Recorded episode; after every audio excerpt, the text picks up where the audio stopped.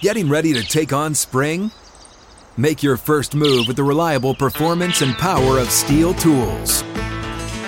From hedge trimmers and mowers to string trimmers and more, right now save $30 on the American made STIHL FS56 RCE trimmer. Real STIHL. The FS56 RCE is made in America of U.S. and global materials. Offer valid through June 16, 2024. See participating retailer for details. Welcome into Outkick the Show. I am your fearless leader, Clay Travis. I hope all of you are having fantastic Fridays wherever you may be across this great country or this great land. Right off the top, we got a UFC event going on this weekend, and you have a chance to make a lot of money with very little risk. $5 to win $150. All you have to do is pick the winner, Poirier, Poirier or McGregor. That's Poirier or McGregor. All you have to do is bet $5 Iowa, Indiana, Illinois, West Virginia, Colorado, Tennessee, Michigan, Virginia, Pennsylvania, and New Jersey, among other states. All you have to do $5 new user bet, $5 to win $150. That's a 30 to 1 pick, uh, payout. Pick a winner.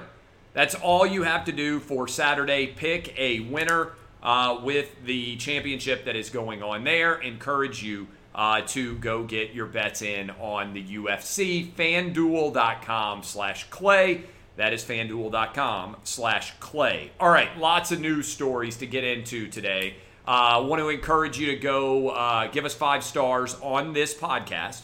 If you're listening on the podcast, or if you're just watching on Facebook, Twitter, YouTube, thanks to all the YouTube support out there. If you're just listening, encourage you to go out there and give us five stars, write a funny or a witty review, and I will read those aloud in the next couple of days of shows, which will begin in theory on Monday again. Uh, also, encourage you to go sign up for the Clay and Buck podcast. We are one of the most listened to podcasts in the country.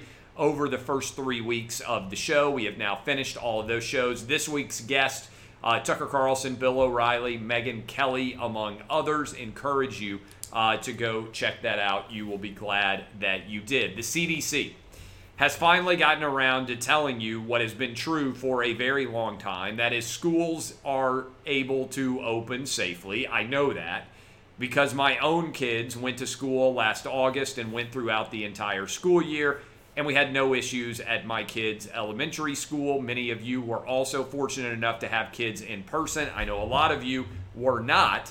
The CDC has now come out and said,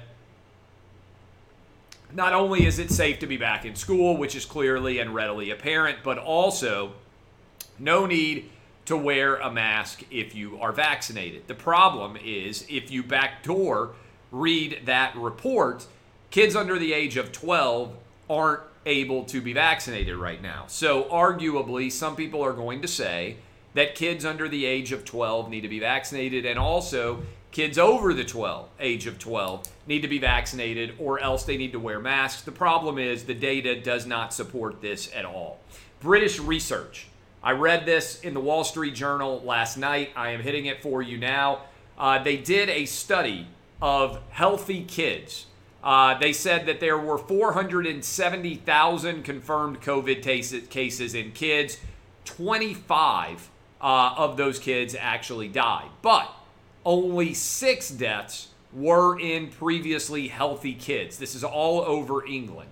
And since we know the rate of infection in kids is four to five times the reported rate, the real COVID death rate, and this is from Alex Berenson, the real COVID death rate in healthy kids in England was six kids died out of about two or two and a half million who were infected. That is one in 300,000 or one in 400,000. In other words, your kids are under greater risk of death driving around your neighborhood in a car than they are from COVID.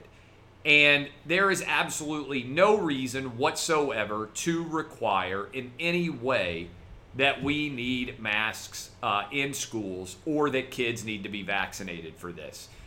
This is going to turn into a real battle because I think moms and grandmas in particular are ready to go to war in much of this country over kids being back in school and over them being back in school without needing masks. Teachers aren't in danger. They never have been in danger from kids in schools. but they can all be vaccinated now, making their actual risk rate nearly zero. Uh, so the evidence is clear as day, as clear and transparent as it can possibly be. All schools need to be open, and no kids need to be wearing masks. And no kids, based on the data, need to be vaccinated because they are not in danger at all from COVID. The risk of death in England was 1 in 300 or 1 in 400,000. That is about as low of a death rate as you can possibly get from an illness. Again, the seasonal flu is far more dangerous to young children than COVID is. Now, if your kids are not healthy, you can make different decisions. But if you have young, healthy kids, they don't need to be vaccinated at all. And also, can we stop talking as if in some way masks are a panacea, as if masks represent anything other than cosmetic theater? They lectured us. They did forever about how much better other countries were doing handling COVID, almost always because those other countries had less fat people, less unhealthy people than the United States. But the New York Times, I'm going to read some of these. This Steve Deace went through and put this together. Uh, from the New York Times last June. Is the secret to Japan's virus success right in front of its face? They've been wearing masks like crazy in Japan. Uh, Japan crushed COVID 19 by masking while Trump mocks masks. A lesson from Japan's fight against coronavirus. It's National Review. Masks help. If 80 per Vanity Fair wrote in May of 2020, if 80% of Americans wore masks, COVID 19 infections would plummet. We got there, didn't happen. Uh, the Washington Post said as infections ebb, Japan's hopes it's cracked the COVID code by living with COVID via masking. Wired said it's that Japan had proven masks work. Public mask wearing compliance in Japan has been over 80% for 16 months. So, with 16 months of masking, guess what happened in the least obese industrialized country in the world? The mask couldn't prevent another COVID state of emergency, even within a healthy population. Masks don't work. They certainly don't work in any kind of significant fashion. And the way that we are implementing mask regulations in the United States are laughable and have been laughable from the first moment. You have to wear a mask on an airplane except when you eat or drink. What purpose does that make? You have to wear a mask initially back in the day in a restaurant except when you sit down at your table and start to eat or drink. So you only wear a mask while you're walking through the restaurant. Again, all of these mask rules are nonsensical. They have been cosmetic theater from the start. Japan now is requiring no fans be present at the Tokyo Olympics. They are setting all time COVID highs right now, and they've been wearing masks for 16 months. The virus is going to spread, and one reason it has stopped spreading very significantly in the United States is because people like me already had COVID there are probably 100 million or more of us in the United States who have already had COVID. If you combine that with the fact that we have so many people who have already been vaccinated, now some of those people being vaccinated already have had COVID too, but we have got hundreds of millions of people now with COVID antibodies in the United States. That's why the number are going down precipitously. I've got COVID antibodies.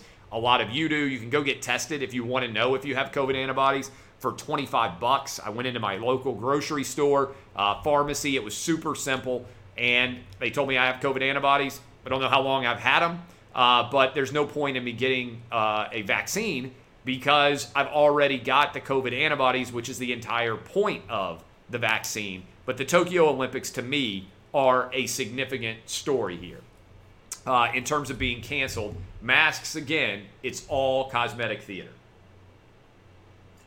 Let me tell you something. Uh, BLM, which is rapidly declining into obscurity again. You ever notice how BLM cycles up every four years when the Democrats need to win a presidential election? 2016, out of nowhere, Hillary Clinton against Donald Trump, Ferguson, BLM, the BLM Protests are everywhere. You can't escape them. Uh, and then they kind of disappear. And then 2020, all of a sudden, we got another election. And just like clockwork, BLM protests cycle back up. Stay prepared. BLM will suddenly reemerge in 2024. America will be a super racist country uh, because they will be manufactured once more to cycle back to the top of the news cycle because they theoretically help Democrats to paint Republicans and everybody who's not left wing as super racist. Well, BLM every now and then blips up when they say, "Hey, the nuclear family is uh, is awful." Even though there's tons of evidence out there, the most successful backdrop that any kid can have is a mom and a dad. Uh, BLM says the U.S. flag is a symbol of hate. Let me repeat that. BLM says the U.S. flag, this is BLM Utah. I don't know how many BLM Utah members there are, uh, but they put out an official statement saying the United States flag is a symbol of hate. And I mean, really, this is where we're headed, right? We went from, oh, the Confederate statues have to come down, uh, to we want the Lincoln Memorial down, we want the Washington Monument down, uh, we want Ulysses S. Grant statues torn down. Basically, everything came under siege. And now the United States flag, according to BLM, is a symbol of hate. It won't be long until BLM is demanding that we create a new flag that is more inclusive. Uh, this is just where we are. They want to destroy American cultural institutions. Um, interesting story. We've been talking a lot about the fallout of Rachel Nichols and Maria Taylor. And I got asked in the mailbag today, which I'd encourage you to go read at outkick.com. Uh, what about Rachel Nichols filing a lawsuit? What are the chances that she would have a lawsuit she's able to file? I think they're good uh, because if you think about it, she was recorded without her knowledge in her hotel room. Someone at ESPN then grabbed, maybe multiple people, grabbed that audio of what she said and sent it out. And by the way, this is pretty funny. If you ever wondered how obsolescent uh, Deadspin has become, remember Deadspin, the site?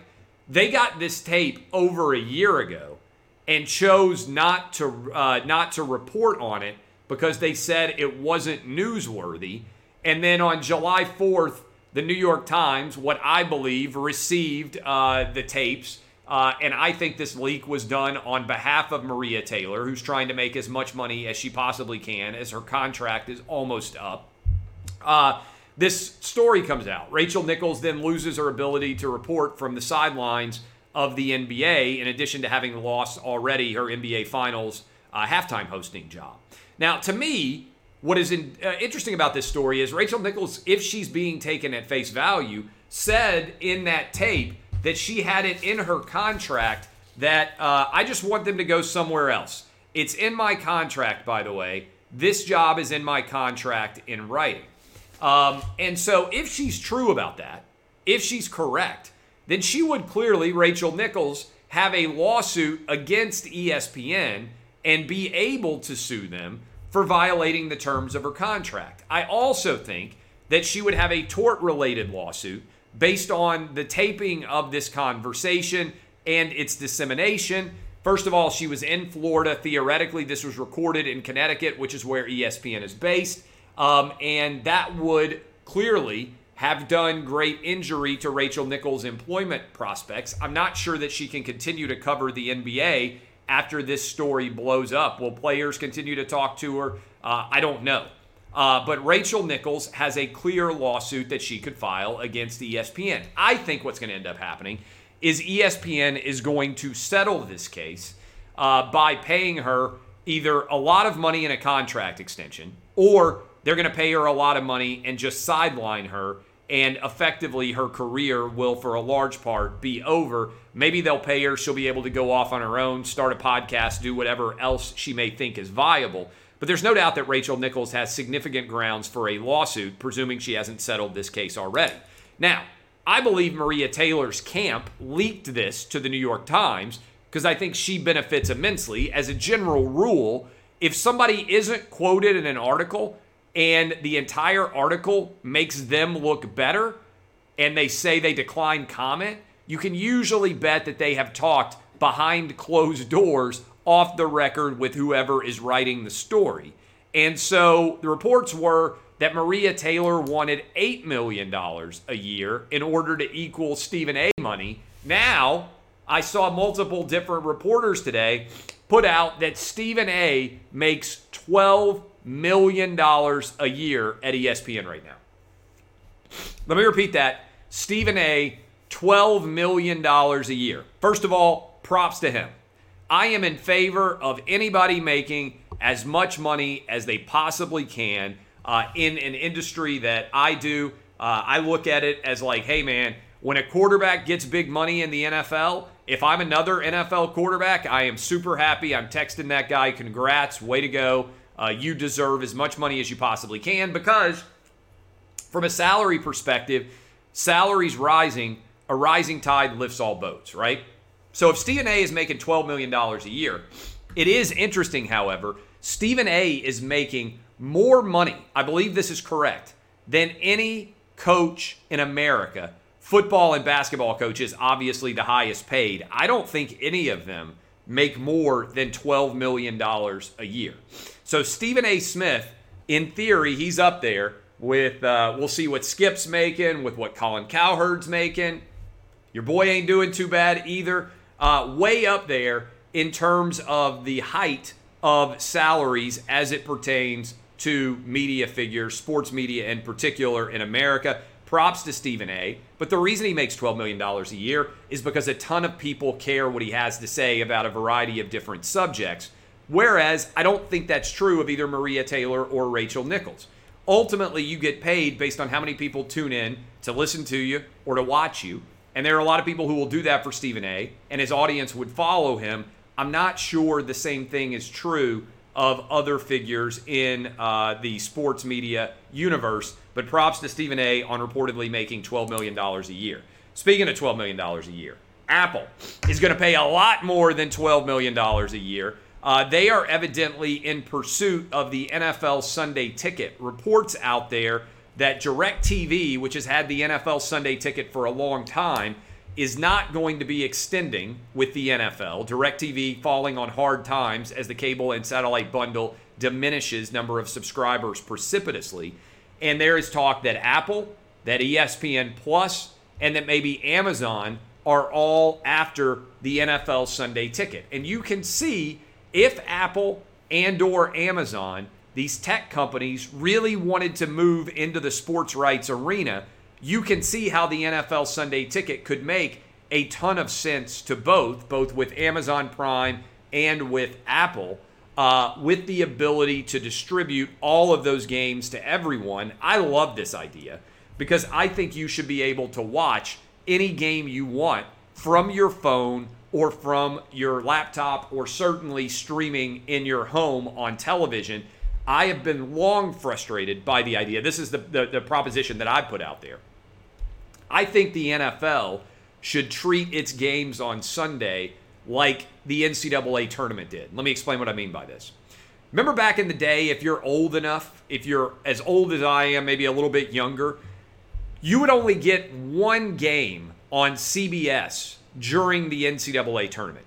And if you wanted to watch any other game, you had to go to a sports bar or you had to stream it uh, in order to watch the out of market game. And then to their credit, CBS and Turner came up with what I think is a really brilliant plan.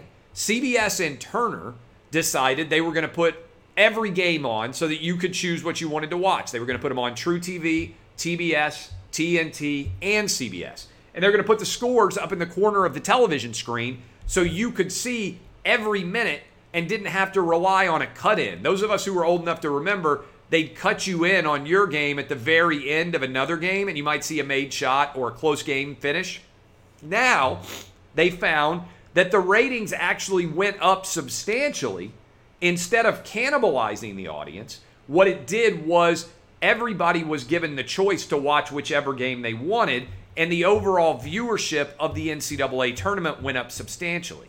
I think if the NFL put every game on, and you were able to go to a variety of different channels and they segmented when the games were kicking off a bit better, I think the overall viewership of the NFL would go up. Now, some of you are saying, well, I watch NFL Sunday Ticket, or uh, you already have NFL Sunday Ticket because you have DirecTV, or some of you are saying you watch Red Zone or uh, whatever the uh, the other tagline is. Basically, where you flip around games throughout the day, and I understand. I watch that with no commercials. I watch it as well, uh, Scott Hanson.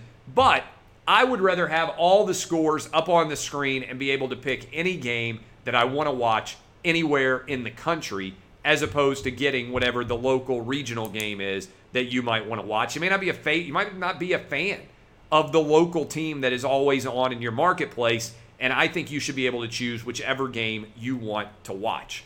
Uh, asked a question, but before I get to that, I want to tell you uh, about my friends at. Uh, let me dive in here. I want to tell you all about my friends at My Dr. Hank. You know, I've been talking all week about how most people at ESPN don't have functional penises. That is, they can't work. And that stinks, and I understand why that would make a lot of people at ESPN really uncomfortable. But they should know that erectile dysfunction affects over half of all men, but it doesn't have to make you feel like half of a man. Since 2017, My Dr. Hank has been making America hard again. My Dr. Hank helps you get low cost ED meds and overcome the psychological and emotional barriers to getting ED treatment. They secure your prescription, ship it to you discreetly every month from U.S. pharmacies, all for as low as $2 a pill.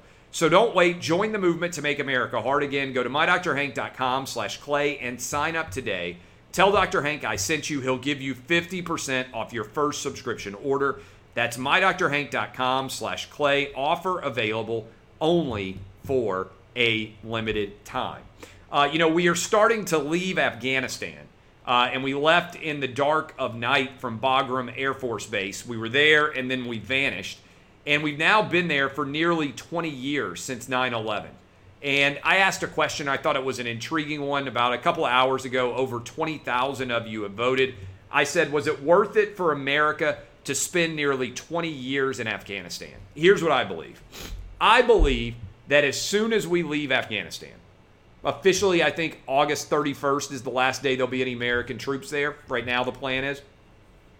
I think as soon as we leave Afghanistan, it's going to almost rapidly become just exactly like it was before we got there. 20 years we were in Afghanistan.